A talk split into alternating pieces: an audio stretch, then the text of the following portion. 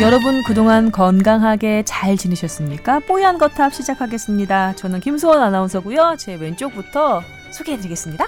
네, 통합의학의 기수 임채선 원장입니다. 뭐 하나 붙였다. 통합의학의 기수 임채선 원장님 반갑습니다. 안녕하세요. 남주현입니다. 네, 남주현 기자 그리고 1차 의료 전문의 신현영입니다. 아, 네, 가정의학 전문의 신현영 교수님까지 모셨습니다. 자, 어떻게 지내셨나요? 날이 많이 추워졌습니다. 다들 추위를 느꼈죠? 응. 네, 저는 뭐 둘째 100일이라서 뭐 이렇게 지방 왔다 갔다 한다고 추울 틈이 없었던 것 같아요. 음. 근데 딸이 귀여운 것 같아요. 그렇죠. 웃는 거랑 말하는 게 100일 때 틀려요. 안, 네. 안을 때 느낌이 벌써 다르다면서요, 딸은. 네, 달라요. 음, 이렇게 폭 이렇게 아주 그냥 보드랍게 안긴다고 그러던데. 음, 하여튼 틀려요. 한 번도 안아본 적이 없어서 네, 우리 아들 아들, 셋, 둘 아니 아들 아들 셋 셋을 키우고 계시는 우리 신 교수님. 내또 아들일까봐 낯을 못하고 있다는 거. 임 원장님, 따님 얘기하시는 순간부터 눈에 갑자기 하트가 음, 뿅뿅했어요. 남 기자도 조카 딸 네. 맞죠? 네. 예. 어때요? 이쁘죠? 말 어, 요즘에 하고. 정말 정말 예뻐요. 음, 근데 조카만 너무 좋아하다 보면 이제 본인이 직접 이제 본인 애기는 얼마나. 이쁘겠나 뭐 음. 이런 얘기들 아줌마들이 그 많이 하잖아요. 엄청 많이 하시죠. 예. 그러니까 남 기자가 또 눈도 또랑또랑하고 그래요. 얼굴도 조그만하고 남 기자 닮은 딸 애기 얼마나 이쁠까? 진짜 예쁘겠다. 그러게요. 하늘을 봐야 봐야 뭐 별을 따지. 그렇구나. 음. 저기 포항 지진 아직까지도 뭐 여전히 이어지고 있고 아마도 이거 업로드 하는 게 목요일 0시니까 아마 그때쯤이면 한창 수능 시험 진행 중이겠네요. 별일 없었으면 좋겠다는 생각입니다. 이번에는. 오늘 환자 포항 분이 한 분 왔어요. 아, 네. 어, 근데 현장에 계셨대요, 네. 당시? 어. 근데 그게 그 포항의 좀 뭐 북쪽 부분인가 이게 진원지가 약간 북구요. 북쪽 부, 북구 예. 쪽이었대요. 근데 자기는 남구에 살았는데도 네. 그 운- 울림 뭐 이런 거 진동하면서 이것 때문에 정말 시겁했다는 표현을 하더라고요. 죽는 줄 알았대. 이게 자기가 나가야 될지 말아야 될지 어떻게 될지 판단이 안 섰다고 정말 충격적이었다고 자기네들 표현을 하시더라고요. 남구에 직접 그 진앙지 근처에 있었던 분들은 무지 힘들었을 거예요. 맞아요. 진짜 놀라신 것 같더라고요. 저희가 상 저희 뭐 저는 사실 못 느꼈어요. 그때 회사에 있었는데 음. 근데 서울에서도 일부 느끼신 분이 있고 대전 쪽에서도 굉장히 심하게 느끼셨대요. 그래서 뭐 무슨 재, 재난 가방 그런 거 막 사시는 분들 있고 네. 그런 걸 보면 우리가 좀 못 느꼈다 뿐이지 굉장히 공포스러우셨던 것 같아요. 신 교수님은 진료 보시면서 혹시 못 느끼셨어요? 예민하게? 저는 못 느꼈는데 환자를 보고 있는데 환자의 핸드폰이 재난 음, 그렇죠. 그띡 울리면서 아 뭔가 있었나 보다. 근데 그게 오고 나서 느꼈대요. 서울에 계시던 분들은. 그렇죠. 좀 거리가 있으니까 예, 아마 예. 그랬을 거죠. 그래서 예언 문자가 왔다고 지진 예언 문자가 왔다고들 그러더라고요. 우리 아나운서 팀에 최혜림 아나운서라고 지금 8시 뉴스 앵커하는 후배가 있는데 이 그 편집 회의하는 그 회의실은 모니터가 이렇게 천장에 붙어 있어요. 네. 알죠? 남 기자. 네 네. 예, 그래서 천장에 이렇게 기둥 두 개로 해서 이제 모니터가 큰 놈이 붙어 있거든요. 근데 갑자기 그 문자가 전체가 그 회의 사- 참석한 그 부장단에서 징징징 오고 난 다음에 그 천장에 붙어 있는 모니터가 휘청 휘청 거리더라는 거예요. 얘가 이렇게 예민하게 봤는지 어, 자기는 막 어지러웠다고 그러대요.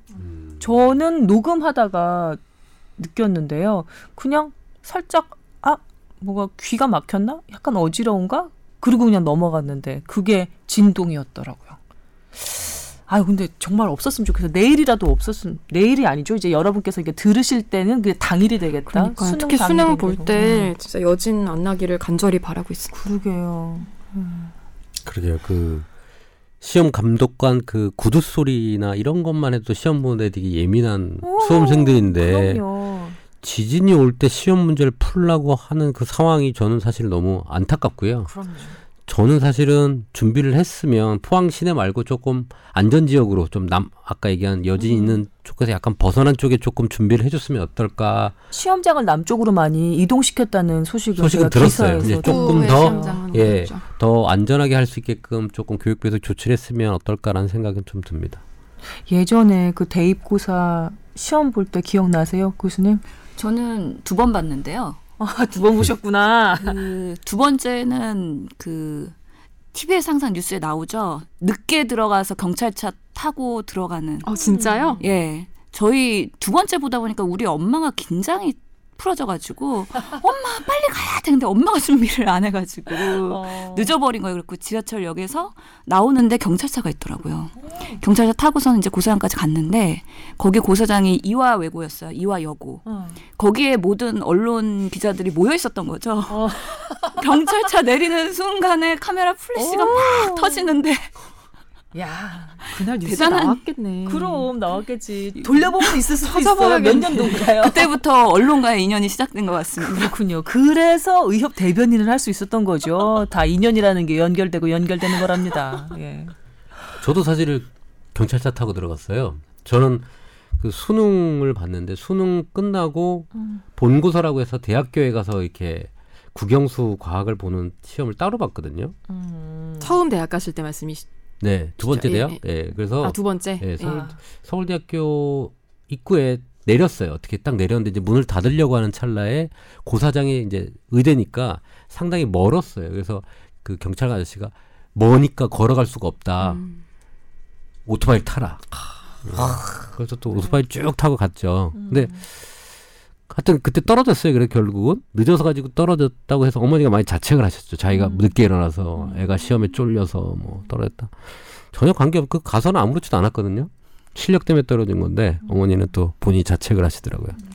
아유, 저 그 뉴스에서 어, 뭐 한 일주일 수능 연기됐다고 하니까 그 수험생 포항에서 지진 때문에 이재민이 되어서 어디에서 이렇게 수용되어 있는 포항의 여자 수험생을 섭외를 해서 인터뷰를 한 장면을 봤는데요.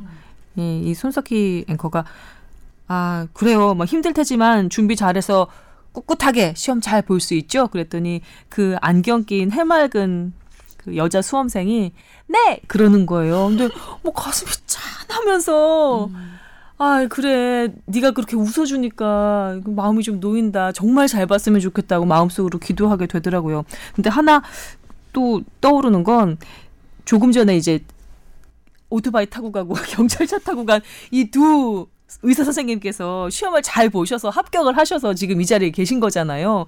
그런 것처럼 약간 각성 수준이 높아지는 효과도 있을 것 같아요. 그렇지 않나요? 임 원장님은 떨어지셨대잖아요. 아, 떨어졌었어? 네, 떨어졌어요. 아이고, 그럼 이게 어떻게 나 어떻게든 연결시켜가지고 포항에 있는 수험생들 잘 볼 거라고 이렇게 연결시켜서 이렇게 좀 포장하고 싶었는데 실패했잖아요. 아니 이 그런 그런. 외부적인 요인보다는 네. 그때 그때 그냥 상황 시, 시, 죄송해요 원장님 실력 실력 그때 실력 따라간다고 생각하는 게 더 저는요 마음이 안심이 될 것 같아요. 실력대로 성적 나오는 거지 그걸 요행을 바라면 안 되는 거라고 생각을 하고요. 자기가 가진 100%를 내야 되는데 그 외부 환경 때문에 100%를 못 내는 게 안타까운 거지. 뭐100% 얼마인데 막 120% 찍어서 뭐 찍기 신곡 나오고 이런 걸 원하는 건 아니잖아요. 그러니까 자기 거에 100%가 나올 수 있도록 환경이 됐으면 좋겠다라는 거지. 뭐 110% 나오는 건 조금 약간 그렇잖아요. 네. 찍은 게 막 정답 나오고 막 주관식인데 찍었는데 막 마이너스 1 했는데 정답 나오고. 어, 그거 중요해요. 저도 그래서 대학 합격했어요. 수학 아주. 중요합니다. 예. 그렇구나. 이런 모든 행운이 특히 이제 이번에야말로 특별히 이 포항의 그 지진 피해 수험생들에게 좀 집중이 됐으면 좋겠다는 말씀 이렇게 또 포장 삼아서 드리면서 아, 또 우리 진도 나가야죠, 방송. 네. 시간이 많이 가야죠. 네. 흘렀습니다. 자, 뽀얀거탑 여러분의 건강 상담 해드리고 있습니다. 그리고 어, 의료 보건계 이슈 하나 정해서 우리 네 사람이 열심히 토론하는 순서 후반부에 마련해 두고 있거든요. 오늘의 주제는 여러분께서 아마 아, 선정했을 법하다라고 미리 예상하셨을 수 있는 그런 이슈입니다. 그 귀순한 북한군에 관련된 건데요. 어, 연결시켜서 그 기생충 문제 그리고 탈북자를 통해 본 북한 주민의 건강 상태 그리고 이번에 이 귀순 북한군을 아, 살려내신 이국종 교수에 대한 예, 여러 가지 주변 이야기까지 한번 저희가 건드려 보겠습니다. 기대 많이 해주시고요. 후반부에 마련됩니다. 자, 전반부는 여러분의 건강 상담 먼저 해드리고 있죠. 어, tower at sbs.co.kr입니다. 요즘에 살짝 사연이 줄어들고 있어요, 여러분. 네. 궁금하시면 즉각 요즘에 스마트폰으로도 이메일 되잖아요. 예. 주저하지 마시고 많이 보내 주시기 바랍니다. 뽀얀 거 탑이니까 타워. 그다음에 골뱅이 sbs.co.kr입니다. 자, 오늘 사연은 이겁니다. 안녕하세요. 매번 좋은 정보 방송으로 접하게 되어서 참 좋습니다. 감사드립니다. 이렇게 시작해 주신 분이에요. 음, 저는 83년생 남자고요. 그리고 올해 9월 둘째 아이가 태어나서 낮엔 회사 일에 전념하고 밤엔 산모 및 어린아이 케어에 전념하는 삶을 살고 있습니다. 그리고 첫째 아이는 올해 20, 아, 지금 25개월로 나이는 뭐 두 살 터울이네요. 아, 제가 이렇게 메일을 보낸 이유는 다름 아닌 구순 구개열에 대한 궁금증 때문입니다. 저희 둘째 아이가 임신 22주 차에 구순열 가능성의 진단을 받았고 어, 9월에 출산을 했는데 제발 아니길 기적이 일어나길 빌었지만 피해갈 수 없었습니다. 예, 구순 9개월입니다. 하지만 뭐 무난하게 3.2kg가 넘는 아이로 건강하게 태어났죠. 지금은 교정 치료를 받고 있고요. 수술은 11월 말에 잡혀 있습니다. 이제 곧 시행을 하겠네요. 수술 시행을 하겠네요. 이런저런 정보를 많이 접하다 보니 아, 뭐 희망을 좀 찾고 싶다 이런 생각을 더 많이 하게 됩니다. 제가 궁금한 점은 다음과 같습니다. 구순 구개열이 대체 왜 생기는지요? 많은 정보를 찾아봤지만 다 제각각이더라고요. 참고로 제 부인도 그렇고 저도 그렇고 양쪽 집안에 구순 구개열 내력은 전혀 없습니다. 두 번째는 어, 선생님들이 경험하신 구순 구개열 환자들이 성인이 된 이후 일상의 불편함이나 뭐 그런 게 있을까요? 혹은 살면서 조심해야 할 점이 있을까요? 향후 치료법이나 의학적으로 뭐 구순 구개열 관련해서 발전하여 있는 의학적 기술들이 있으면 소개 바랍니다. 라고 적어주셨습니다. 일단 이거 두 개부터 해결을 해드릴까요? 그 우선 구순 구개열이 어 유전적으로 발생을 한다고 얘기를 하죠. 뭐 근데 그 외에 여러 가지 뭐 감염 뭐 그다음에 우리 필요한 뭐 비타민이라든지 뭐 이런 여러 가지 이제 부족 관련돼서도 생긴다고도 얘기를 하고요. 그래서 근데 그런 여러 하나만 또 보기는 어렵기 때문에 사실 여러 가지 복합적 요인으로 생기기 때문에 사실 이거를 미리 판단하면 참 좋은데 어 판단하기가 어렵고 보통 어, 우리 그 임신하고 나서 반 이상 시기가 지나서 초음파로 그게 보일 때, 음. 어, 보통 발견을 하기 때문에. 모습으로 직접 눈으로 보일 때. 네, 보이기 때문에. 음. 근데 그 시기가 초음파가 좀 좋아지면서 좀 빨리 발, 발견하기는 했어요. 근데 이제 어떤 뱃속에서는 치료할 수 없는 상황이기 때문에. 그렇죠. 어, 그래서 그 이후에 이제 저희가 치료를 하게 되죠. 그래서 원인을 뭐, 어, 아직 찾지를 못했기 때문에 이제는 이 나온 이 상황에 대해서 치료를 해야 된다고 생각을 하셔야 될 것 같아요. 음, 네. 그렇군요. 뭐 여러 가지 뭐 유전이나 비타민 부족이나 이런 이유에 대한 얘기가 있긴 하지만 뭐라고 하나 딱 집어서 말씀드릴 수는 없는 상황이다. 교수님은 어떻게 좀 도움 말씀 주실 거 있으신지요? 그렇죠. 그래서 이건 선천적 기형 기형인데요. 음. 가장 흔한 기형이 다운 증후군이라 그러면 두 번째로 흔한 게 구순 구개열입니다. 네. 그래서 뭐 많은 연구가 됐긴 했지만 말씀하신 것처럼 유전과 환경의 상호작용에 의해서 이게 임산부의 뱃속에서 아이가 여러 가지 세포들이 분열하면서 장기가 만들어지는데 음. 그때 뭔가 이유 때문에 이런 일들이 발생을 하는 거죠. 음. 하지만 유전자도 여러 가지가 뭐 밝혀져 있기는 한 것 같아요. 그거 플러스 산모의 뭔가 흡연과 그 다음에 음주 음. 그리고 그런 뭐 엽산 이런 것과 관련이 돼 있다고는 보고가 되고 있는데 네. 사람마다 어떤 것이 원인이라고 맞춤으로 진단을 할 수는 없는 상황인 거죠. 음. 그래서 어 지금 상황에서 많이 답답하시겠지만 이 현실에 대해서는 너무 그렇게 자책하거나 원망하시지 마시고 어 이건 분명히 교정 가능한 거고요. 그리고 치료가 가능한 거기 때문에 네. 또그 과정을 겪으면서 또 나름의 의미가 있을 것 같다는 생각이 들기는 하고 그래서 너무 이거에 대해서 첫째는 괜찮은데 둘째는 무슨 문제 때문에 음. 이런 구순 구결이 생겼을까 음. 너무 심란하게 고민하지 않으셨으면 좋겠습니다. 보통은 7, 800명 중에 한 명꼴로 발생한다고 돼 있기 때문에 음. 태아 기형 중에서는 좀 흔한 편에 속하는 아, 거거든요. 그렇군요. 예. 생각보다 많네요. 7, 800명 중에 한 명이면. 예. 그러니까 그만큼 우리가 사실 주변에서 못 느끼는 거는 그만큼 치료가 잘 되고 요즘에 수술이 잘 돼서 말끔하게. 예, 예. 뭐 완벽하게는 아니겠지만 음. 그래서 우리가 평소에 못 느끼는 게 아닌가 싶거든요. 저는 한번 취재를 한 적이 있는데 아. 그 아기도 굉장히 좀 그 아기는 되게 심했어요. 양측이 다 그랬고. 근데 수술 양측이 그렇다는 것은 무슨 뜻이죠? 이게 한쪽이 그런 이 네. 구순구결이 우리 우리 인중을 주 옆으로 해서 네. 이 여기가 입술이 갈라지는 거예요. 여기가 아, 네. 이게 두 개 갈라져 양측이 아. 있는 분이 있고 한쪽이 있는 사람이 이 있어요. 아기는 일측 보내주신 분은 일측성이라고 아, 하셨더라고요. 그러니까 그래서 콧구멍 아래로 줄로 이렇게 내려와서 예, 예 한쪽 어, 오른쪽 왼쪽 이렇게 두 개가 갈라지는 게 양측. 네. 예 지금 사연 보내주신 분은 일측성. 예. 예. 근데 그때 제가 수술하기 전에도 보고 후에도 봤는데 굉장히 어, 수술이 잘 됐더라고요. 잘 되더라고요. 효과가 좋고. 근데 그 수술하기 전까지 특수한 젖병을 사용하고 막 그런 어려움들이 있어요. 아기가 잘 빠는 힘이 좀 그, 그렇겠죠. 예, 구순구결 아닌 아이들에 비해서 좀 떨어지기 때문에 음. 먹는 거 그런 거에 좀 신경을 많이 써주셔야 될 것 같아서 부모님께서 그런 부분도 좀 힘드실 텐데 음. 잘 챙겨주시겠죠, 워낙 뭐. 그럼요, 그럼요. 사연을 보니까 아주 그냥. 음. 근데 보통 그 옛날에는 구순 구개월을 보통 1년 정도 지나서 했었는데 수술을 최근에는 최대한 빨리 해줍니다. 왜냐하면 네, 지금 얘기 이 얘기도 보니까 그죠? 1년 전 1년 되기 전에 어, 옛날에는 우리 옛날에는 막 1년 어, 넘어서 수술을 주로 했던 것 같아요. 근데 지금은 어 아까 얘기한 대로 그 입술하고 입 천장이 갈라졌기 때문에 이게 애기가 젖을 빨면 그게 제대로 안 빨리잖아요. 공기가 들어와서. 그래서 네. 영양 섭취나 이런 게 문제가 오기 때문에 최대한 빨리 해서 영양 섭취를 좀 잘할 수 있도록 그 수술 시간이 좀 그좀 그, 당겨졌다고 보면 되고요. 음. 어 그래서 지금 8개월 어 어, 지금 진행을 하시고 나서 네. 어, 회복을 하게 되면 이제 뭐 정상 상태의 기능을 갖는다고 보시면 될 것 같아요. 음. 그래서 이거는 우선 일차적인 수술 치료는 기능을 찾는데 포커스를 둡니다. 네. 음, 그 다음에 2차적으로 이제 나이가 들어가면서 2차, 3차 수술을 할 때 그때 미용적인 목적으로 네. 수술을 하게 되는데 예. 정말 잘 돼 있는 사람은 진짜 티 안 나요. 음. 어, 정말 티가 안 나고 예.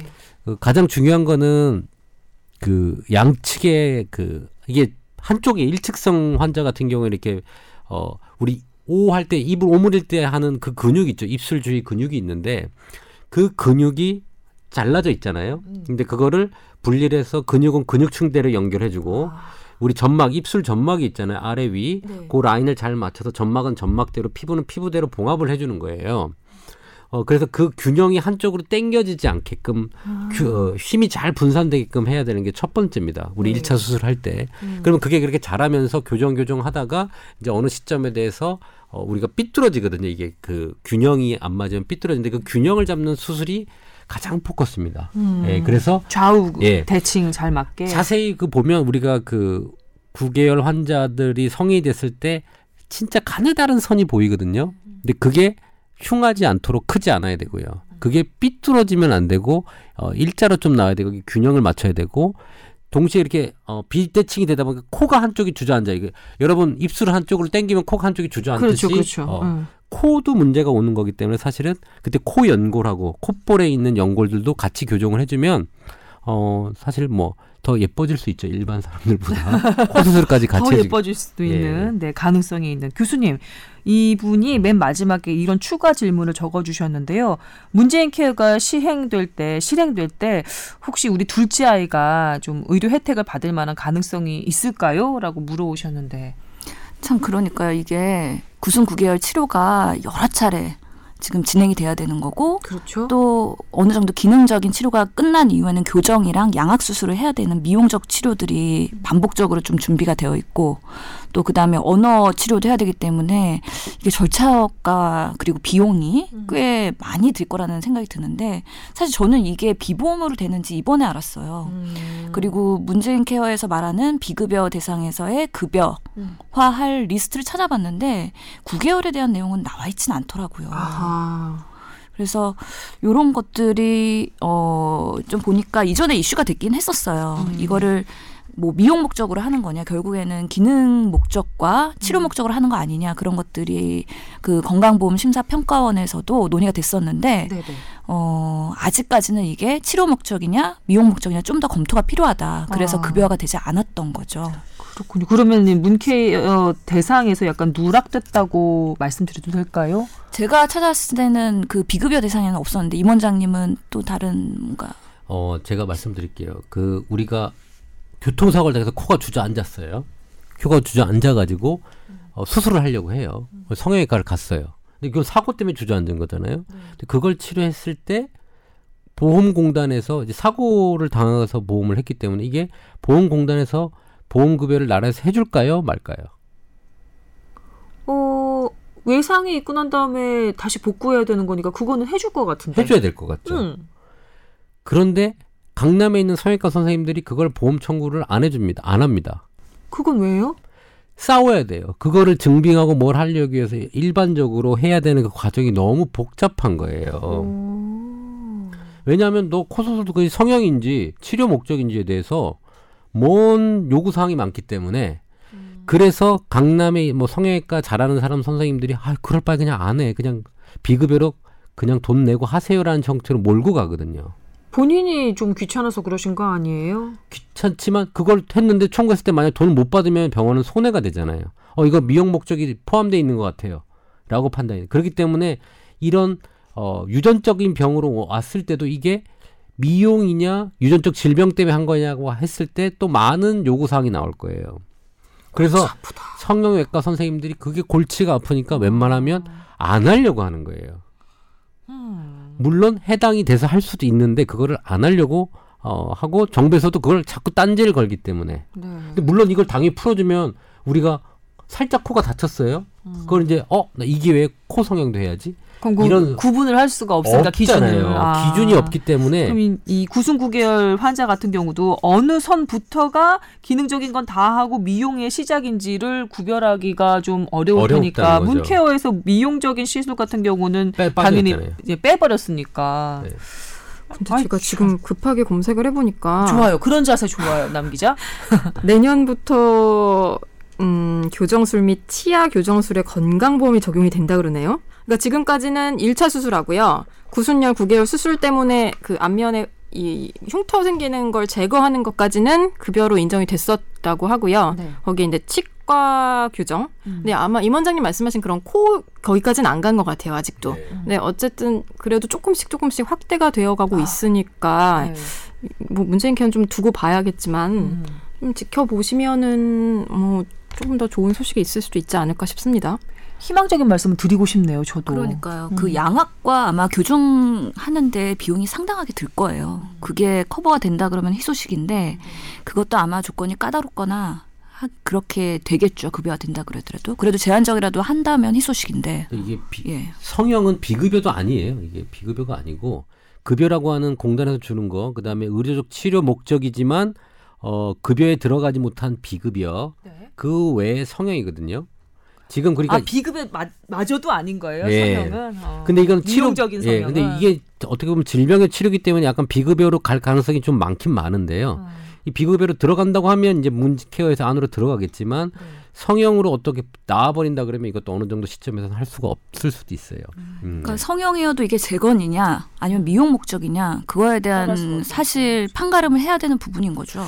한 가지 예를 들면 우리 유방암 환자가 많고 유방암 수술했을 때 절제술을 유방을 받잖아요. 네 그러면 그거에 대한 스트레스가 여자분들이 너무 많아요. 음. 어 그렇기 때문에 어 유방 재건 수술이라는 게 있거든요. 네. 이제 그거에 대해서는 옛날에는 이게 미용이다라고 판단해서 안, 했, 안 했는데 지금은 유방 재건 같은 부분에 우리 여기 이제 유방 재건을 할 때 보형물을 넣잖아요. 음. 보형물을 넣는 게 한 가지 방법이고 두 번째는 뭐 부분 절제가 할때 필러 같은 걸 넣어서 이렇게 메워줄 수가 있어요. 음. 음. 근데 그런 것들을 전부 다 이제는 보험에서 혜택을 받아요. 어. 어. 근데 그거는 어떻게 보면 어, 급여로 네, 포함이 그, 된 거예요. 급여로 됐기 어. 때문에 이것도 어 이거는 학회에서 할 일이에요. 어. 이게 우리가 성형외과 학회에서 하거든요. 보통 요거는요. 어, 어, 어, 아니면 치과 쪽에서 관련된 수술이기 때문에 그쪽에서 어, 잘 얘기를 해서 요런 요런까지는 급여화 된다는 로비랑 어, 타당성을 준비를 해서 올려야지 될 겁니다. 예. 네, 이분 같은 경우는 약간 마음이 바쁘실 수도 있어요. 조급한 그런 생각이 드실 수도 있지만 희망 가지시고요. 잘 좀 지켜보시면 좋겠습니다. 일단 아버지가 너무 든든해서 저는 사연 읽으면서 약간 마음이 놓였어요. 예, 사랑하는 마음, 아기랑 뭐 이 가족을 잘 이렇게 좀 보살피겠다는 그런 마음이 느껴져서 그나마 좀 든든했습니다. 좋은 소식 있기를 바라겠습니다. 잘 치료 받으시길 바라겠습니다. 자, 뭐 갑자기 생각나는데 그 왜 영화 허 있었잖아요. 인공지능하고 사랑하는 허 영화. 전 못 봤어요. 호아킨 피닉스 나왔던 영화. 맨날 모르세요? 영화만 보시나 봐요. 근데 호아킨 피닉스 연기 잘하는 그 배우 또 제가 보기엔 구승구 계열 그 교정한 것처럼 보이거든요. 윗 입술이 맞을, 맞을 거예요. 하얀 네. 작은 선이 있어요. 그렇죠. 예. 약간 대칭이 아니라 한, 한쪽으로 살짝 이렇게 좀 눕혀질 듯한 그런 모습이 있는데 전혀 그 입술이 보이지 않을 정도로 연기도 잘하고 모습도 훌륭하니까 저는 뭐 전혀 눈에 띄지도 않더라고요. 그래서 지금 이 사연 보내주신 분 둘째 보면 뭐 앞으로 어떻게 얘가 뭐 혹시라도 흉터가 계속 남으면 이런 걱정하시겠지만 그런 걱정 안 하셔도 좋을 만큼 만약에 치료가 정말 완벽하게 되지 않아서 조금이라도 흉터가 남는다고 해도 본인의 매력으로 다 네, 커버할 수 있는 그런 아이로 멋지게 성장할 거라고 좀 믿습니다. 이런 말씀 꼭 드리고 싶었어요. 자, 그러면 오늘의 주제로 넘어갈까요? 그럴까요? 네, 오늘 네. 주제로 넘어가겠습니다.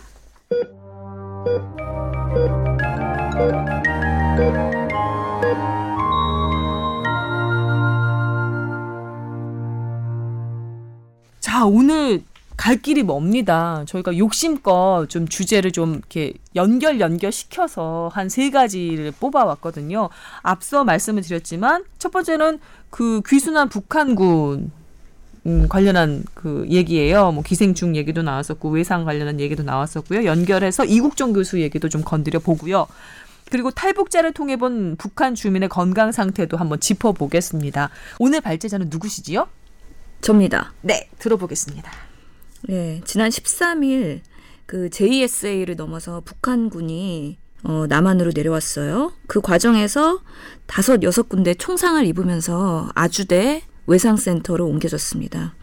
다섯 시간 넘게 수술을 받았고 혈압이 많이 떨어지고 출혈이 심했었죠. 그래서 거의 16리터에 상당하는 수혈을 받았다고 합니다. 16리터면 예. 근데 지속적으로 브리핑을 하고 있는데 그 북한 귀순병사의 건강 상태 우리의 관심사죠. 왜냐하면 먼저 온 통일이라고 볼 수도 있거든요. 아 멋진 얘기. 왜 웃지 마시고 왜 얘기를 갑자기 멈추세요, 갑자기 교수님. 시, 시, 시적 표현이 나타나서 깜짝 네. 놀랐어요. 네. 북한 이탈 주민들이 있기 때문에 이들의 건강 상태를 보면은 추후에 남북 통일했을 때 우리가 어떤 보건 의료에 관심을 가져야 될지를 네. 어, 알 수가 있거든요. 아, 역시 의료 현장에 계신 분들은 이런 생각 하신단 말이죠. 음. 수술 현장에서 근데 놀라운 것은 네. 소장에서 옥수수 알갱이와 음. 함께 수십 마리에 달하는 무려 27cm나 되는 그런 기생충들이 발견되어서 충격을 주었죠. 네. 그만큼 북한 군들이 영양 상태가 안 좋고 그 다음에 옥수수로 연명하고 있구나 이런 것들을 음. 간접적으로 알 수가 있었고요. 어, 뭐 수술을 두 차례 받았습니다. 어, 담낭도 절제하고 우선은 총상 부분도 뭐 이렇게 하고 복강 세척도 하고 그러면서 지금은 결, 어, 중환자실에 있는 것으로 알고 있는데 의식 되찾았고 예. 약간 자가호흡도 하고요. 예, 예. 그리고 말도, 말도 했다. 예. 복강을 세척하는 등 2차 수술, 수술을 받았고요. 지금은 자가호흡과 그리고 의식도 돌아와서 말도 하고 있다고 합니다. 얼마나 다행이에요. 어, 이분이 폐렴 그리고 B형 간염 음. 그리고 폐혈증까지 갔기 때문에 예후가 안 좋을 것으로 어, 예상을 했었는데 그래도 다행히 이렇게 의식을 찾고 어, 할 수 있는 거에 참 모든 국민들이 관심을 갖고 있는 거죠. 네. 북한 국민들이 나름의 건강 상태가 많이 안 좋은 상태인 것 같아요. 이분을 대표적으로 봤을 때 보통 이런 JSA나 이런 배치가 되는 군인들은 그나마 영양 상태가 상대적으로는 조금 나을 거라고 기대를 했는데 네. 그렇지 않다는 거죠. 그만큼 영양 실조에 대한 북한의 상태가 심각하다라는 음. 것들을 알 수 있었고요. 음. 이뿐만 아니라 북한 이탈 주민들 지금 한국에는 3만 명 정도 있는 것으로 알려져 있습니다. 이분들의 건강 상태 그리고 여러 가지 신체적, 심리적 문제들 이런 것들이 사실 저희 보건 의료 하는 사람들한테는 큰 관심이거든요. 그렇죠. 네. 여기에 대해서 여러 가지 얘기들이 있는데 어, 우선은 어, 고난의 행군 특히 90년대 음. 그렇게 영양 결핍을 심하게 알았던 분들이 이제 성인이 돼갖고 출산하는 연령대가 됐거든요. 그렇겠네요. 그렇기 어. 때문에 이들이 그런 결핍의 시대를 지나면서 음. 여러 가지 건강 상태 취약성이 우선 있었습니다. 음. 그런 상태에서 출산을 하고 음. 그런 이세가 태어날 때 이런 건강 상태 이런 것들이 어떻게 되물림되지 않도록 아. 해야 되는데 그런 것들이 과연 잘 유지가 되고 있겠느냐 라는 한 가지 문제가 있고요. 음. 또 아직도 그런 북한에는 영양 그리고 산모의 건강 그리고 음. 영아 영아의 건강 이런 기본적인 그런 건강 상태에 대한 취약성이 충분히 우려가 된다라는 생각이 들고요. 네. 또 북한 주민들의 특징은 내려왔을 때 그런 궁핍한 상황에서 갑자기 남한의 음. 그런 칼로리 과잉과 뭔가 선진국의 그런 환경에 갑자기 노출되다 보면요. 어. 대사적 취약성이 어, 더 높기 때문에 그러니까 그냥 아주 그냥 좀 무식하게 표현을 해보자면 먹던 게 아니라 평생 못 먹던 걸 갑자기 기름진 걸 먹어서 생기는 여러 가지 몸의 문제 이렇게 그렇죠. 그래서 연구 결과를 보면 보통 대사증후군이나 비만 어. 이런 것들에 더 노출될 가능성이 높다고 하고요. 당뇨 이런 거. 예. 그리고 이분들의 생활 습관들이 음. 특히 남한에서는 이제 만성 질환에 대한 관리 이런 것들이 중요하기 때문에 뭔가 금주하자, 금연하자 음. 여러 가지 당뇨 고혈압에 대한 조기 발견 이런 것들이 이루어지고 있지만 네네. 북한에서는 아직도 흡연율은 매우 높고요. 아. 직접 담배를 재배해서 말아서 피고 있기 때문에 입담배로 예, 그 흡연율은 뭐 조사되고 있는 것보다 훨씬 높을 걸로 보이고 아. 남녀 노소 할 것 없이 아니 영양 상태도 별로 안 좋은 사람들이 담배를 또 그렇게 입담배를 피우면 되겠어요 안 되겠어요 그렇죠 음. 그런 것들에 대한 사실은 개념과 인식이 부족한 상태이기 때문에 추후에 통일 후에 남한과 북한 사람들의 그 건강의 차이 이런 것들이 결국에는 소득과 경제적인 상태와 그리고 출신 지역이나 이런 거에 따라서 크게 어, 차이가 날 것으로 우려가 되고 있어요. 네. 음. 특히 그 탈북자들 몇 명을 이렇게 좀 전수조사까지는 안 되지만 몇 명을 샘플링 해가지고 조사를 해보니까 그렇게 결핵 환자가 많았다고 간염 환자도 많고. 예. 영양 상태가 좋지 않으니까 아무래도 그런 감염병에 떨어지고 예, 취약하겠죠. 취약하겠죠. 놀라운 게 지금 기생충 감염이라는 게 거의 남한에서는 찾아보기 힘들거든요. 그래서 기생충 그 연구하시는 선생님들이 샘플이 없어서 국내에서 연구하기가 어렵다고 그러신대잖아요. 네, 맞아요. 그래서 탈북자 분들이 기생충이 있으니까 그 분들을 대상으로 음. 어 우리 벌레를 어 얻기도 하고요. 이게 지금 저희 나라 그러니까 선진국이 없는 질병인데 사실은 뭐 그거 가지고 의학계 쪽은 사실은 조금 어 북한 사람들의 질병에 대한 관심이 좀 많이 있어요. 특히 신 교수님 같은 경우에는 저렇게 북한 전문가처럼 얘기를 하잖아요. 그러게요. 이유가 그, 그 지금 협회 하고 계신 게 어떤 협회죠? 통일 보건의료학회죠. 어. 그래서 북한의 그런 보건의료 특히 독일이 통일될 때 보건의료 협정부터 맺으면서 통일의 물꼬를 텄거든요. 아. 그렇기 때문에 통일보건의료학회에서도 남북한 통일 이전에 보건의료에 대한 협정 음. 그 통로부터 만들어야 된다고 주장을 하고 있고 전문가들이 아. 그런 기회를 계속해서 준비를 하고 있는 상태입니다.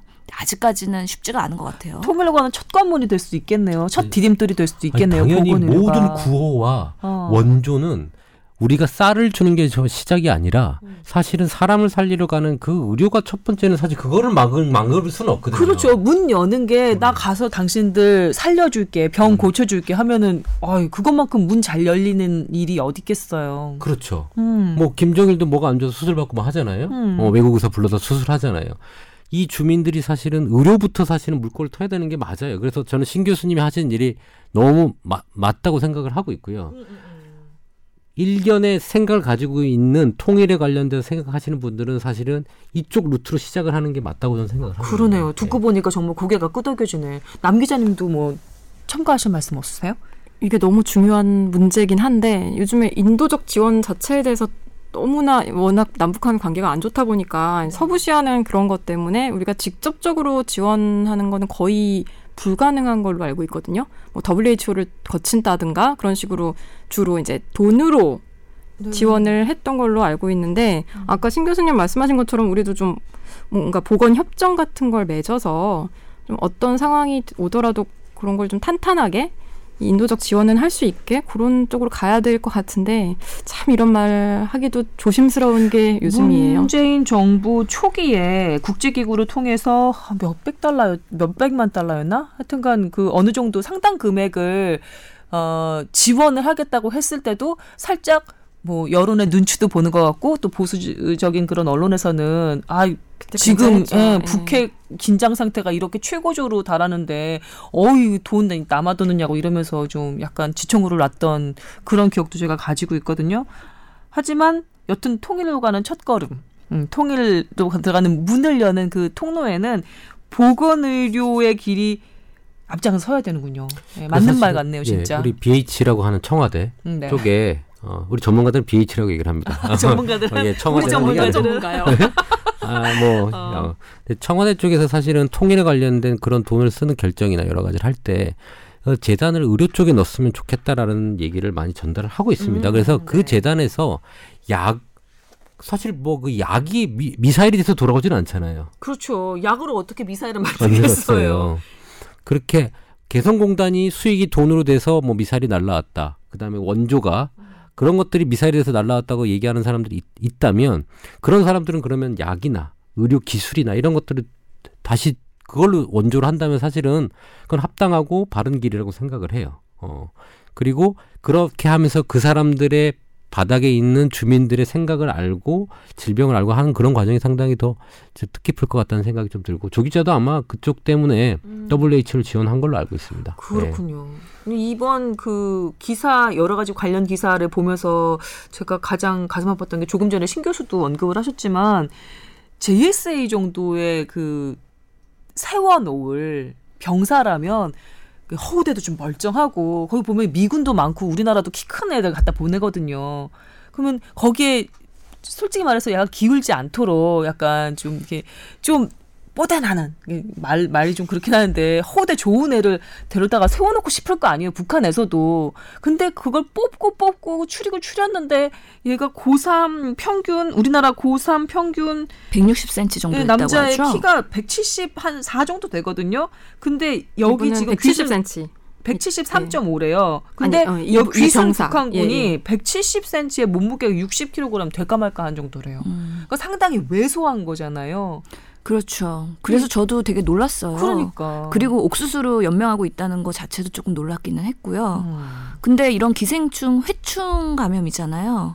그 여쭤봤더니 그 한림대 허성 교수님이 기생충 학자인데 네. 이런 회충은 알벤다졸이라고 우리가 약국에서 살 수 있는 기생충이야. 음. 한 알이면 된대요. 한 알로 해결할 수 있는 건데 음. 그 약을 못 얻어서 그렇게 고생을 하고 있는 건지 음. 그 국제 그, 그 원조가 워낙에 뭐 WHO도 그렇고 유니세프도 그렇고 NGO 그룹들이 많이 들어가지고 음. 북한에서 약들을 많이 원조를 하고 있거든요. 네.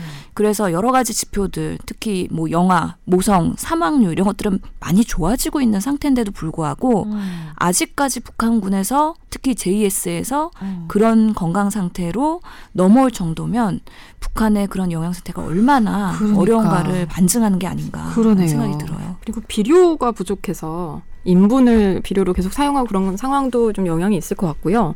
음. 뭐 구충제를 지금 지원을 하는지 모르겠는데 우리가 아까 잠깐 90년대 고난의 행군 시기 말씀을 하셨는데 그때 너무 북한 사정이 어려워서 음. 국제기구 중심으로 약 의약품을 상당히 많이 지원했던 걸로 알고 있거든요. 그래서 그 안에 그, 구충제가 없었어요. 아니 그러면서 중요한 게 어. 하나 우리가 짚어봐야 되는 게 그러면서 북한에 그나마 있었던 제약사들이 다 망했대요. 제약사? 하여튼 제약 약을 만드는 음, 기반이 완전히 없어져가지고 음. 그래서 그 내부에서는 뭔가 약을 만들고 그런 게 안 되는 걸로 알고 있어요. 그러니까 아니 무슨 사회주의 국가에서 경쟁이 안 들어온 약이 너무 좋으니까. 그런 식으로 약 의약품 지원은 계속 되니까 아니 뭐, 뭐 당에서 결정하면 인민은 따르는 거잖아요. 사회주의 국가에서는 그럼 뭐 외부에서 좋은 약 들어왔다고 아 경쟁에서 밀릴 것 같으니까 회사를 접어야겠어 하나요? 아 회사 차원은 아니겠죠. 제가 이건 아마 표현이 적절치 않았던 것 같은데 네. 어쨌든 그때 굉장히 그게 완전 뿌리채 뽑혀 나가면서 어허. 의학 그래서 이게 함부로 또 지원하기가 어려운 점이 있겠더라고요. 이게 원래 국제 보건에서 항상 있는 문제긴 그래요. 이거 중요한 지적이에요. 그래서 음. 뭔가 국제 원조를 할 때는 그냥 싸다가 풀어주는 게 아니에요. 그러면 그 오히려 그 바닥을 고사시키는 그렇죠. 거니까. 그 음. 나라의 자생 능력을 음. 키워줄 수 있도록 인재를 양성하고 교육 시스템을 만들고 그렇게 해야 되거든요. 음. 그래서 지금 그 국제 원조의 트렌드가 많이 바뀌었어요. 그래서 예전에는 인도적 지원이라 그래서 뭔가 수혜를 베푸는 것 같은 그런 이미지였다면 용어도 바뀌었거든요. 이제는 남북 교류 개발 협력이라고 아. 상호 협력하는 시스템을 구축하자라는 개념으로 많이 바뀌고 있는 중입니다. 그럼에도 불구하고 그 언론에 보도된 걸 보면은 우리나라가 남한이 50년대 기생충 감염률이 60% 정도 됐다고 해요. 대단하다. 50년대요. 예, 50년대. 그리고 지금은 90년대 이후에는 1%인데 북한은 여전히 57.6%로 높은 수준이라고 하더라고요. 우리나라 5, 60년대쯤 상황이랑 비슷하다고 보면 되겠네요. 그래서 북한의 그런 여러 가지 그런 뭐 약품을 생산할 수 있는 시스템을 만들어주는 것도 중요하고요. 음. 그 다음에 유통할 수 있는 시스템을 만들어주는 것도 중요한데, 예를 들어서 우리가 백신을 많이 갖다 준단 말이죠. 음. 그럼 백신을 보관할 냉장고가 없어요. 아이고. 그리고 이것을 다른 지역으로 옮길 뭔가 교통수단이 없어요. 음. 그래서 준다고 하는 것만으로도 북한 그런 주민들한테 혜택을 못 입을 가능성이 있기 때문에 그런 것들이 정말 북한 주민들한테 직접 도달할 수 있는 시스템을 만들어주고 조달할 수 있는 그런 기본적인 골격을 만들어주는 그런 식의 어, 개발 협력이 돼야 되지 않을까. 그냥 아주 윤리적으로 그냥 도의적으로 우리 한민족이잖아요. 형제인데 지금 자료 화면에서 나오는 거 보면 인종이 다른 것처럼 보이기 시작했어요. 남한의 사람들과 북한의 사람들이 일단 나오는 통계 수치로 보면은 그 남녀 성인 남녀의 그 평균 키와 몸무게부터가 현격하게 차이가 나기 시작했거든요. 170을 넘지를 못하더라고요. 멀쩡하게 훌쩍 큰 JSA에 있는 북한 병사가 170이니까 나머지들은 다 160대 정도라고 보, 봐야 되는 거 아니에요? 정말 남한에 사는 사람들과 북한에 사는 사람들이 불과 한 6, 70년 정도의 기간 안에 이렇게 인종이 갈라지는 것처럼 다른 모습이 된다는 건 상당히 가슴 아픈 일인 것 같아요. 그것도 일부러 그렇게 만든 게 아니라 못 먹어서. 네, 보건 환경이 열악해서. 너무 가슴 아픈 일인 것 같습니다. 이게 정말 그 세계의 관심사예요. 그래서 똑같은 유전자를 가, 가진 그러니까. 민족이 여러 가지 환경적인 차이로 인해서 질병의 양상들이 많이 달라지고 있는 거잖아요. 그래서 이거는 보건의료 관점에서는 아주 연구 대상입니다. 더군다나 안타까운 게 뭔 줄 알아요? 만성적인 식량 부족의 허덕이잖아요, 북한이. 근데 그렇게 해서 먹은 거, 그나마 있는 걸 닥닥 긁어서 먹었어요. 근데 배 안에서는 각종 기생충이 그 영양분을 다 빨아먹고 있어. 너무 더 아, 안타까운 거죠. 그 옛날 우리 뭐 아버지 때 뭐 이렇게 얘기하잖아요. 시장에 가면 뭐 장사꾼들 이렇게 모여놓고 기생충 약이라고 해서 뭐 애를 하나 이렇게 섭외 사탕 준다고 하고 기생충 약을 먹고 거기서 직접적으로 응가를 하라고 응가를 하죠. 하는데 거기 기생충이 그 약을 먹고 죽어서 이렇게 기생충이 나오는 걸 보고 사람들이 박수를 치면서 기생충 약을 팔아서 먹었다고 얘기를 하더라고. 60년대 얘기입니다. 지금 그 상황이잖아요. 네네. 네. 근데 아까 얘기한 대로 그 인분 부분이 제일 클 것 같다는 생각이 네. 들어요. 왜냐하면 우리가 먹고 있는 야채나 어떤 것들이 다 그쪽에 있는 알, 그러니까 우리 성충이 어, 뱉어낸 알을 통해서 우리가 먹고 섭취가 되고 그게 네. 부화가 돼서 이제 그 긴 성충이 되는 거거든요. 음. 근데 그렇게 위생 손 보건 위생이 안 좋고 그다음에 먹는 것들 자체도 그렇게 감염된 걸 먹고 있다는 거거든요. 음. 음, 그래서 사실은 상수도 부터 포함한 모든 보건 의료가 좋아져야 이 기생충은 없어져요. 그렇죠. 저희 때도 사실은 저기 한 1년에 한 번씩 먹었었잖아요. 먹자 음. 그랬는데 어느 순간부터 안, 안 먹게 되게 됐죠. 예, 예. 어, 안 먹게 됐죠. 그러니까 그런 시점이 올 겁니다. 어. 그래서 뭐 먹자고 아마 그렇게 치료하다 보면 어느 순간부터는 그쪽에 그런 시설들이 됐을 때 없어지는 음. 거지. 지금 기생충을 박멸하기는 어려운 상황일 것 같아요. 약으로는 예. 근데 지금 되게 걱정스러운 거는 서독 도, 동독 통일 전에 그 그들은 뭐 보건 협정도 맺고 지속적으로 교류하고 사실 동독은 상황이 북한보다 훨씬 나았잖아요 통일 전에 그랬는데도 그 통일 이후에 한 20년이 걸렸대요 모든 뭐 질환으로 인한 사망률이나 이런 건강 형평성이 음. 약간 비슷해지는 데는 20년이 걸렸다는데 20년이나. 우리나라처럼 아까 말씀하신 것처럼 키 문제에서부터 모, 모든 지금 영양 상태 그런 게 지금 독일하고는 비교할 수 없는 상황이니까 맞아요. 굉장히 시급히 좀 조치를 해야 되는 문제 같은데 해법을 찾기가 쉽지 않아 보이네요. 뭐 해법을 얘기하는 여러 가지 사람들이 있습니다. 우선 통일 준비 자금이 필요한데 이걸 어떻게 할 거냐. 보건의료 쪽으로 한다 그러면 우리가 걷어낸 세금으로 쓸 것이냐 아니면 의료 의료보험 우리가 내는 의료 보험을 해서 건강보험이요? 건강보험으로 네. 충당을 할 것이냐. 근데 우리 건강보험으로 많이 쓴다 그러면 국민들 반발이 셀 거예요. 왜냐하면 매달 걷어가는 돈이 올라가면 그렇죠. 지금 문, 문케어도 간당간당하다고 욕 먹는 상황에서 음. 그래서 이거는 따로 어떤 어, 재단이 만들어져야 된다고 생각을 하고요. 네. 어, 거기에서 의료 쪽에 포커스를 맞추다든지 해서 통일 비용을 만들어내야 된다고 생각을 하거든요. 이 통일 비용은 단순히 나라가 돼서 만드는 게 아니라 통일을 하면서 만들어진 여러 가지 사업권과 이득권들이 생길 거예요. 음. 그런 것들이 총합적인 어, 수익 모델과 같이 움직여서 네. 그걸 자금으로 개발하고 베풀고 하는 그런 선순환 구조가 돼야 된다고 얘기를 하거든요. 음, 되게 어. 큰 그림을 그리고 계신데요. 그러게. 우리 그러니까 완전 통일로 가기 전에 연방제 형식으로 연방제 형식으로 예, 서로 소통하면서 같이 뭐 정치, 사회, 문화, 경제 분야에서 같은 공동체로 옮아가는 단계까지만 가도 앞으로 우리 먹고 살 거리는 훨씬 더 많이 해결되는 거 아니겠어요? 그렇죠. 근데 거기까지 가려면 가장 먼저 거, 그 해결하고 가야 될 문제가 이 보건 의료 그 북한 주민의 건강 문제도 아주 큰 부분이다 이런 생각이 다시 한번 들었습니다. 사실 그 국제 결혼이 지금 높아지고 있는데 물론 조금 최근에 떨어지긴 했지만 네.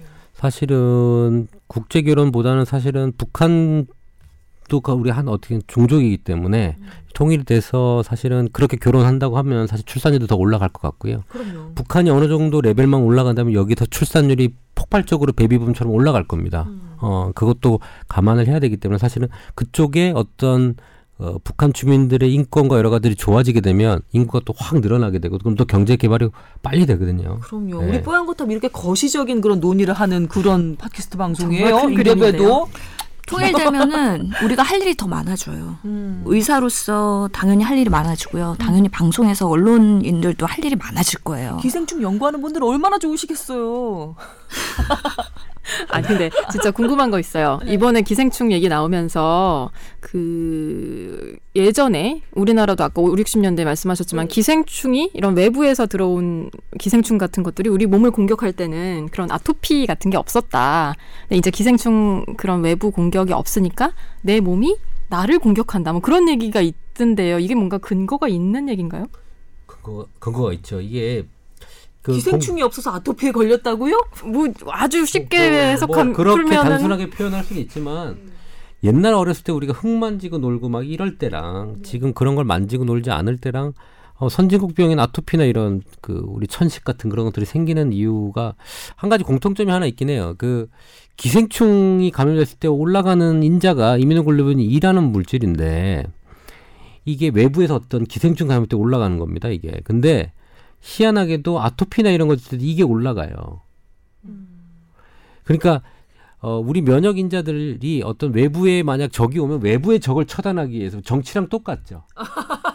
어, 어, 내부의 적을 몰아내기 위해서 외부의 외세를 끌어오기도 하고 뭐 이런 네. 것처럼 외부에 이런 그 면역 반응이 일어나야 되는 상황이 되면 모든 군이 다 글로 가서 그것 처리하죠. 음.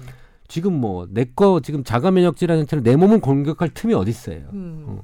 그러니까 이 군인들이 외부의 적을 치러 이제 나가는 거고 우리가 이제 그런 감염들이 막 차단이 됐습니다. 예방하고 이런 것들. 음. 그러다 볼 때 결론적으로 이런 군인들이 어뭘 치고 싶은데 어, 내 몸을 이렇게 치게 되는 그런 자가면역 질환이 생기지 않겠나라고 해서 이번 기생충 부분을 연구를 하고 싶어하는 학자들도 어, 북한 주민을 대상으로. 음. 그래서 뭐 이런 얘기 탈북민들을 대상으로 네. 연구를 하시겠네요. 그래서 그런 걸 연구를 해서 이런 아토피와 뭐 기생충과 면역의 관계를 파, 파헤쳐서 음. 그거에 대해서 어떤 개발을 해서 일본한테 이렇게 팔아서 수익을 내서 통일 자금으로 쓰자 뭐 이런 얘기도 있습니다. 모두 선순환. 네. 빅피처. 빅피처. 예, 정말 저 큰 그림을 그리는 어, 보양거탑이에요. 정말 큰 네. 그림 그리고 계신 거죠. 저 아까 깜짝 놀랐어요. 어. 재단 어. 이야기 하실 때. 그게 사업권 이런 거. 음. 그 그런 것들이 많이 있을 겁니다. 만약에 중국 아니 중국이 아니라 북한 내에 병원을 세운다든지 네. 의료 관련된 시설을 만들게 될 때 처음에 들어가는 사람들은 리스크를 가지고 움직이겠죠. 음. 물론 거기서 어떤 것들이 생산돼서 공급이 될 때 수익이 날 수 있겠죠. 음. 근데 그런 리스크와 수익 부분에 대해서 그 재단은 운영권을 가지고 일부 수익을 만들어내서 또 그런 것들을 만들고 만들고 하는 그렇게 해서 확장을 하는 어 의료와 인권이 결합된 형태의 어 재단이 필요하지 않겠나라는 생각하고 있습니다. 임 원장님은 국회로. 임 원장님은 국회로. 아, 그나저나 어, 지금 북한군 관련해서 연결된 얘기들을 쭉 하다 보니까 제가 앞서 소개해드렸던 이 중증 외상 치료 분야의 거의 영웅이시죠? 이국종 교수. 지금 이 귀순한 북한군을 살려내신 예, 수술을 여러 차례해서 살려내신 이국종 교수에 대한 주변 여러 가지 얘기도 좀 해드리겠다 약속을 했는데 시간이 좀 많이 지나긴 했지만 그래도 좀 건드려 볼까요? 지금 거의 영웅이 되어 있습니다. 여러 가지 기사도 양산해 나면서 말이죠. 그렇죠. 이게 뭐 거의 뭐 핵심적인 외상 환자의 모든 핵심은 다 살려내잖아요. 우선. 그러게요. 석혜균 선장부터 시작해서. 네. 네. 그런데 어 지금 그 응급의료 센터 외상 센터가 만들어졌어요. 이국종법이 통과가 되면서. 음. 그런데 아주대로 다 몰리고 있습니다, 지금. 네. 모든 외상 환자들이 다 이쪽으로 몰리는 쏠림 현상이 발생이 됐고요. 그러다 보니까 로딩이 심해지고 이직률이 높아지고 아주대학병원에는 그런 외상 환자가 돈이 안 되기 때문에 적자 폭이 더 커지고요. 어허. 어. 그러려고 만든 건 아닐 텐데. 아닌데, 네. 아닌데 지금 그래서 이국종 교수의 병원 내 입지는 상당히 좋지는 않습니다. 막대한 적자를 일으키는 사람으로 돼 있기 때문에 본인은 내부에서도 힘들고요. 외부에서도 주위에 민원들이 끊이지 않아요.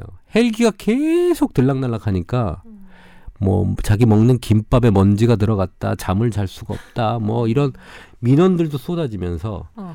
여러 가지 외적 내적으로 고생을 지금 하고 계시죠. 본인은 잠잘 시간도 줄여가면서 집에도 못 가가 못 가면서 외상 환자를 수술하고 돌보고 있어서 뭐 한쪽 눈이 거의 실명 수준에 이를 정도로 그렇게 건강까지 상해가면서 해쳐가면서 열심히 하신다고 하는데 그렇게 외부 내부적으로 많이 좀 몰리는 상황이라고 하니까 더 영웅의 그런 그 서사가 완성이 되네요. 그렇죠. 그렇긴 한데 우리가 이렇게만 또 볼 수 없는 또 여러 가지 일이 있다고 하던데 그거 좀 소개해 주신다고 하셨잖아요. 그 지금 이국종 교수님 개인을 보면 정말 헌신하시는 음. 되게 좋은 모범이 될 만한 선생님이라고 보이는데 약간 이국종 선생님을 내세워서 이 외상센터를 좀 이렇게 확대하려는 그런 느낌을 많이 받고 있거든요. 어떠세요? 신 교수님? 그 뭐 숨겨진 얘기를 하면 사실 이게 사실이냐 아니냐에 또 많은 또 논의가 있을 거예요. 이런 눈동자가 좌우로 막 돌아가서 남기자가 지금 어, 끄집어낸다면 그러니까 네.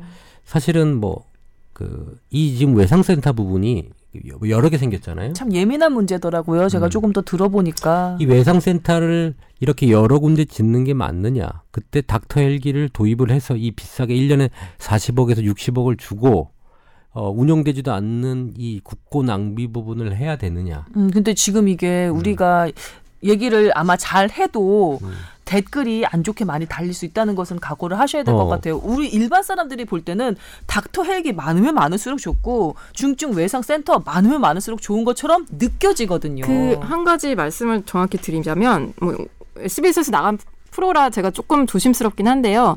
3주 전인가 SBS 스페셜에서 외상센터 중증 외상센터를 다뤘죠. 그때 아 굉장했어요.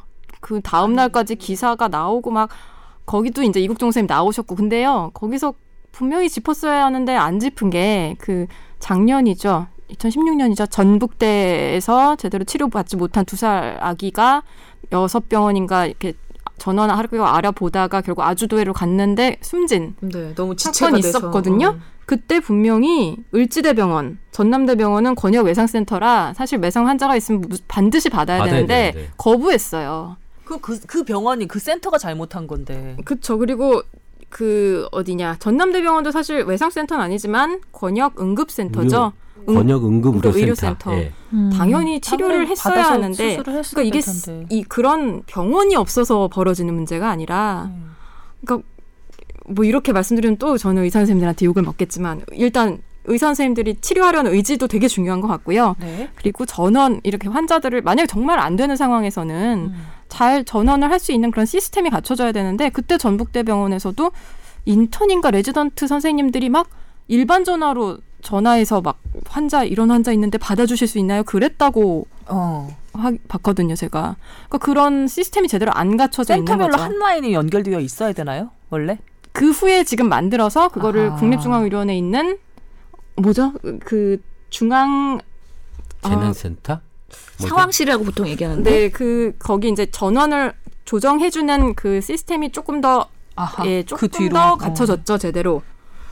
근데 그 부분을 저는 아 그날 그 방송에 그 부분이 안 나온 게 참 안타깝더라고요. 이게 병원이 없어서 그런 게 아니라 그리고 실제로 2009년 2000 2009년이죠. 그 서울대병원 의료관리학 교실에서 용역을 했을 때는 우리나라 이 규모에서는 외상센터는 여섯 개면 된다. 여섯 개면 다 커버할 수 있다. 현재 몇 개고 앞으로 몇 개 더 지어질 예정이라고 하던데 한 스무 개 정도 되나요? 스무 개가 어, 넘죠. 네. 근데 이게 어. 시스템의 문제인데요, 사실은요. 음. 처음에 일차적으로 응, 응급 외상센터를 만들었을 때 서울대 부터 해가지고 뭐 우리가 당연히 하는 거 아니야? 제일 잘하는데 삼성 다 가져갑니다. 네? 아주대는 탈락했어요. 아, 1차 그랬어요? 때. 예. 어. 어, 병원에 뭐 여러 가지 이제 평가를 했겠죠, 정부에서. 탈락하고 2차 때인가 돼가지고 다시 센터가 됐는데, 이국정법이 되고 나서 이제 여러 군데 너무 생겼어요. 그러게요. 그런데 거기에 대한 권한은 줬으면서 여러 가지 권한과 자금이 들어갔는데, 사실 환자가 왔을 때 의무적으로 봐야 되잖아요. 그렇죠. 아까 전북대나 그런 네. 것처럼 네. 왔을 때 항상 상주하는 의사가 그걸 보고 해결을 해주고 음. 그게 커버가 돼야 되는데 개수만 많았지 실제로 질은 떨어지는 거죠. 그러니까 센터라고 건물 지어놓고 네. 허가는 해줬는데 음. 막상 그 안에는 의사 선생님도 없었단 얘기가 되는 건가요? 그렇죠. 어허. 그러니까 이런 진료 시스템과 저는 시스템이 사실은 quality가 되는데 그냥 개수 공무원들이 제일 좋아하는 개수 몇 개, 어, 몇개 했습니다라고 보고 아. 올라가고 연말에 어 그래 너 예상했던 것만큼 올렸네. 어 잠깐만 센터를 줬으면 그에 합당하는 재정적인 지원도 분명히 정, 중앙정부에서 내려갔을 텐데 네. 그 돈은 어디로 갔어요? 그게 쪼개진 거예요. 그러니까 처음에 용역했을 때 여섯 개 센터로 생각했을 때는 센터당 6천억을 생각을 한 거예요. 근데 이게 열 지금 열아홉 개인가요? 언뜻 보니까 열아홉 개 정도로 확 늘면서 음. 센터당 2천만 2천억이 된 거죠. 한 3분의 1 토막이 난 거예요. 아하. 그렇게 되니까 당연히 제대로 지원 안 되고 그러네. 이번에 네. 국정감사에서 지적당한 게 뭐냐면은요. 음, 나왔다. 지금 별 났어요. 음. 교수님이 조용히 입 다물고 있다가 이제 치고 들어오신 거죠. 들어볼게요. 음, 음. 이번에 국정감사에서 지원된 내용을 보면은요. 우선은 어떤 센터에서는 연간 1,500건의 수술을 하고 있어요. 음. 근데 어떤 센터에서는 1년 동안 수술 실적이 단 한 건도 없어요. 어, 쏠림 현상 완전. 예. 근데 어떤 센터는 그 전담 의사가 60대에다가 아이고. 그다음에 전담의한테는 보통 1년간에 1억 2천 인건비가 지원이 되고 있죠. 그런데 아까 말씀하신 아주대 많이 쏠린다고 얘기했잖아요. 이게 외상센터를 짓다 보니까 음. 어느 쪽으로 쏟아지는 것 같아요. 때문에 이게 전달 체계 문제도 있는 것 같고, 네. 그 다음에 일부 외상센터에서는 형식만 갖췄지 제대로 굴러가지 않고 있는 거죠. 음. 갑수봐. 이게 지금 얘기가 어떤 식으로 제가 그러니까 일반인 입장에서 예 그냥 외부인의 입장에서 이 얘기가 어떤 식으로 돌아가는 것처럼 느껴지느냐면요. 아, 이거 전시행정. 음. 전시행정 필인데? 이런, 이런 생각이 드는 거죠. 지금 설명을 드, 들어보아 하니. 이런 과정에서 선진국에 합당한 응급의료체가 갖춰질 거예요. 그런데 이렇게 잘못 운영되고 있는 거는 가차 없이 통폐합 시켜서 없애야 됩니다. 이게 뭐 환자 한 명도 안 보고 있는 뭐 중증 외상센터 있으면 뭐 합니까? 그리고 거기 지역 응급의료 전달 체계에 대해서 본인들이 노력해서 만들지 않았어요. 근데 아주대는요 원래 응급의학과가 좀 발달돼 있기 때문에 그 주위에 여러 가지 응급 관련된 구조 시스템과 많은 협약이 돼 있어서 특히 고속도로 옆이잖아요. 이런 여러 가지 헬기 운영부터 이거 이게 잘 돼 있어요. 그러다 보니까 원래 환자를 많이 모객을 합니다. 근데 그걸 또 이국종이라는 좀 스타. 독한 아니, 독한 의사예요. 제가 그 밑에서 같이 일을 해봤잖아요. 들었죠. 예, 살릴 때까지 한다. 뭐 이게 뭐 이 사람이 죽으면 우리는 끝이다. 살려야 된다. 하고 들어가는 거예요. 그렇기 때문에 자기가 아무리 힘들고 해도 한단 말이죠. 이제 그런 어, 고집이 있기 때문에 사실은 이게 그나마 이렇게 굴러갔던 거죠. 사명감으로 굴러갔던 거고. 그 밑에 사람들이 다 그만둔다니까 힘들어서. 그러니까 이 운영하는 거를 좀 따질 건 따지고 고칠 건 고치고 개선해야 될 건 개선해야 되는데 음. 다시 이번 그 북한 병사로 인해서 무조건 외상센터는 지원해야 된다는 그런 음. 언론의 음. 그런 기사들과 함께 국민들의 인식이 강해지는 거에 대한 약간의 우려점은 있다라는 아하. 걸 얘기하고 싶었던 거죠. 근데 참 좋은 거는 석선장이라든지 이 북한 병사라든지 살렸잖아요. 살렸지. 이거는 잘한 거잖아요. 이게 왜냐하면 딱 왔는데 죽었어. 살았어가 상당히 중요합니다. 음. 근데 이국정 선생님은 살리잖아요. 경험이 많기 때문에 살리는 거예요. 음. 저는 이게 수술한 내용 보면 아 이렇게 이렇게 됐구나. 어 근데 기생충이나 다른 안 좋은 간염 때문에 조금 악화가 되겠지만 우선은 저 호흡기를 떼고 말을 시키겠구나. 이국정 선생님은 아 그게 보이든가요? 당연히 와. 우선은 뭔가 환자가 살아있을 때 보고자나 누구한테 이야기를 해서 내가 수술한 거 이만큼 살았습니다를 보여주려고 많이 노력을 합니다. 이구 선생님이. 어, 네. 예. 예. 그래서 그 다음에 더 드라마틱한 서사를 만들죠. 악화되더라도 어. 중간에 사람과 만나게끔 하고 살렸다는 걸 우선 보여주고 이게 중환자 치료가 그렇게 간단하게 하루 만에 뚝딱 되는 게 아니거든요. 계속 컴퓨, 그, 컨트롤하다가 안 좋아질 수도 있지만 그 사이에 잠깐이라도 인식, 뭐 의식이 돌아오게끔 해서 환자 대면하게끔 합니다. 그러니까 어 어느 정도 되면 하겠구나라는 생각인데 좀 빨리 예상보다 빨리 살렸고요. 어. 그런데 저는 사실은 이번 사건을 보면서 되게 기분 나빴던 게 예전에 석선장과 똑같은 느낌이에요. 환자가 환자 치료하는 데 있어서 보통은 간단하게 브리핑을 합니다. 음. 너무 세세한 모든 것 세세한 모든 까발렸죠. 것을 다 오픈하고 있다는 게 사실은 너무 안 좋았어요. 음. 환자는 왜 내가 만약 가서 그렇게 했다면 그렇게 오픈할 거예요? 개인정보법. 북한 주민은 개인정보법이나 개인의 어떤 인권에 네. 대해서 하나도 생각하지 않고 다 오픈해서 무슨 슬라이드로, 슬라이드로 무슨 기자 간담회 하듯이 일일이 다 펼쳐줘요. 음. 내가 살짝 불편했던 게 바로 이 지점이었었거든요. 음. 그 기생충 사진을 커다랗게 overhead project로 이렇게 띄워서 다 기자들한테 release를 시키는데 아, 내가 만약에 북한군 병사면 살아나고 난 다음에 저 기사들을 다시 되짚어 보면 에이, 기분 나쁠 수도 있겠는 걸. 뭐 이런 생각도 인권, 들었어요. 인권의 문제인데 그 부분을 간과한 음. 게 결국은 그게 아닐까요? 뭐 아, 이국종 선생님의 그 진심을 제가 뭐 폄하하려는 건 아닌데 이런 것들이 막 이슈가 되고 그러면서 외상센터에 대한 관심과 막 호응 사람들이 어, 외상센터는 절대 선이야. 약간 이런 것들이 다시 재생산이 되는 거죠. 예. 그런 목적인지 아니면 정치권과 정부에서 북한의 일상을 표현해주기 위해서 이건 오픈한 건지 압력적으로 해서 브리핑을 해라라고 한 건지 어허. 이거는 알 수가 없을 거예요. 근데 여러 면면에서는 사실 이렇게까지 할 필요는 없지 않았나. 왜냐하면 또 어떤 일부에서는 북한 주민, 북한 군인에 대한 인격을 두 번 죽인 거다. 뭐 옥수수 어쩌고 간염 뭐 어쩌고 그 사람이 태어나서 기생충 사진들까지 그, 그 사람이 와서 한국에 정착해서 살 때 어떻게 할 건데요? 막 나는 갔더니 어 기생충 뭐 이렇게 하면 인사 딱 했는데 기생충 먼저 딱 떠오르고 떠오르고 이렇게 사실 아이고, 그렇게 만드는 건 세상에. 아니라고 생각이 사실 들거든요. 어. 사실 이국종 선생님이 옛날에 석선장 살릴 때 일화가 있어요. 그때 해군 총알이냐 그때 말씀 말씀드렸잖아요. 그 해적 총알이냐 해군의 총알이냐 이 음. 총알이 누구 총에 맞고 이렇게 총에 맞았느냐에 대한 총알의 감식이 들어갔었거든요. 수술 끝나고. 네. 그리고 기자들이 그때 다 몰려 있었어요. 음. 우리 오발로 맞은 거냐 아니면 진짜 해군이 뭐야 해적이 쏴서 그런 거냐 이제 총알이 딱 나오면 이제 나올 거 아니에요. 그래서 이국정 선생이 딱 수술방에 나왔어요. 그래서 딱 나오는데 막 갑자기 막 기자들 막 풀이 서지면서 해군 총알입니까 해적 총알입니까 막 난리가 났겠죠. 거기 조기자도 있었대요. 어.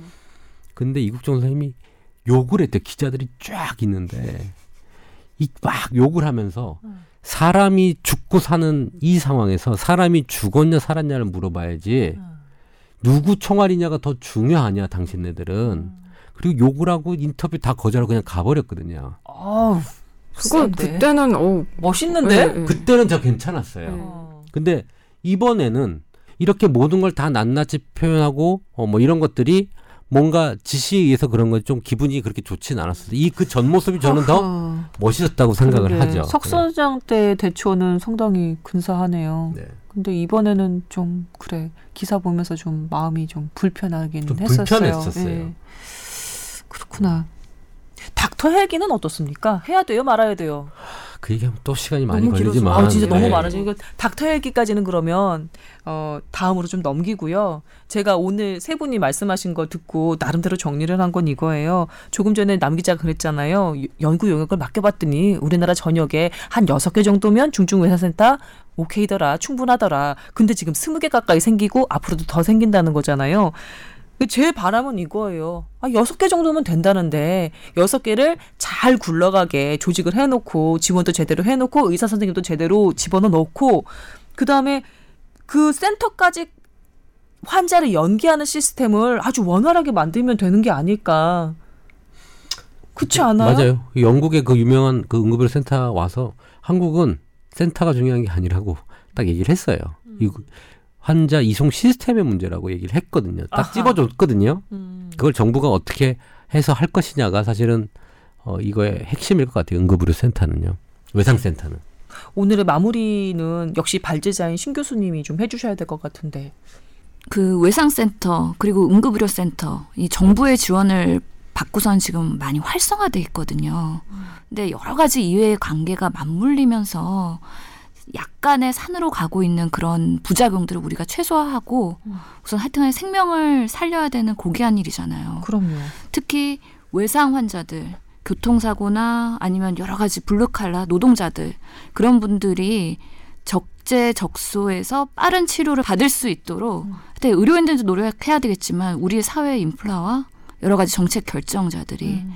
좀더 면밀하게 그 안을 들여다볼 수 있었으면 좋겠다는 생각을 해봅니다. 제가 하나 놓친 게 있는데요. 여러분께서도 기억을 해주셨으면 좋겠는 게 우리가 지금 이렇게 약간 외상센터 건립 붐을 살짝 걱정하면서 계속 얘기를 했던 가장 기본적인 그 근거 중에 하나인데 통계 자료인데 중증 외상 환자 발생 수가 절대적으로 감소를 하고 있습니다. 그잖아요. 우리나라 현재. 그러니까 이런 것도 감안을 해서 좀 생각을 해보셨으면 좋겠다는. 예. 아, 근데 뭐 우리 이런 얘기가요. 어, 좀 너무 거대하고 뭐 TV 토론 정도에서 해야 될 일들 그 다음에 아니면 뭐 대선 주자들이 해야 될 얘기들을 하고 있다라는 생각이 네. 좀 들긴 해요. 뭐 통일부터 시작해서 네. 한국 의료계의 미래까지 뭐. 여기서 이제 포텐셜을 쌓으셔서 심야 토론으로 진출하시죠. 그임 전에 원장님. 원장님을 국회로. 저 국회 싫어요. 너무 예. 싫어요. 네, 아우 오늘 시간이 꽤 지났습니다. 원래 한 시간 정도 여러분과 또 그 뽀얀 가족 여러분과 얘기를 나누는데요. 오늘은 한 시간이 훌쩍 지났네요. 그래도 여러 가지 이야기를 좀 예, 건드려드린 게것 같아서 나름대로는 흐뭇합니다. 나중에 이 닥터 헬게 같은 경우 그리고 그 환자 이송 시스템에 관련된 것도 어, 관련된 이슈가 나오면 다시 한번 좀 거론해 보는 것으로 저희가 약속을 드리고요. 오늘 이 시간을 여기서 마무리해야 될 것 같습니다. 여러분 모두 수고하셨습니다.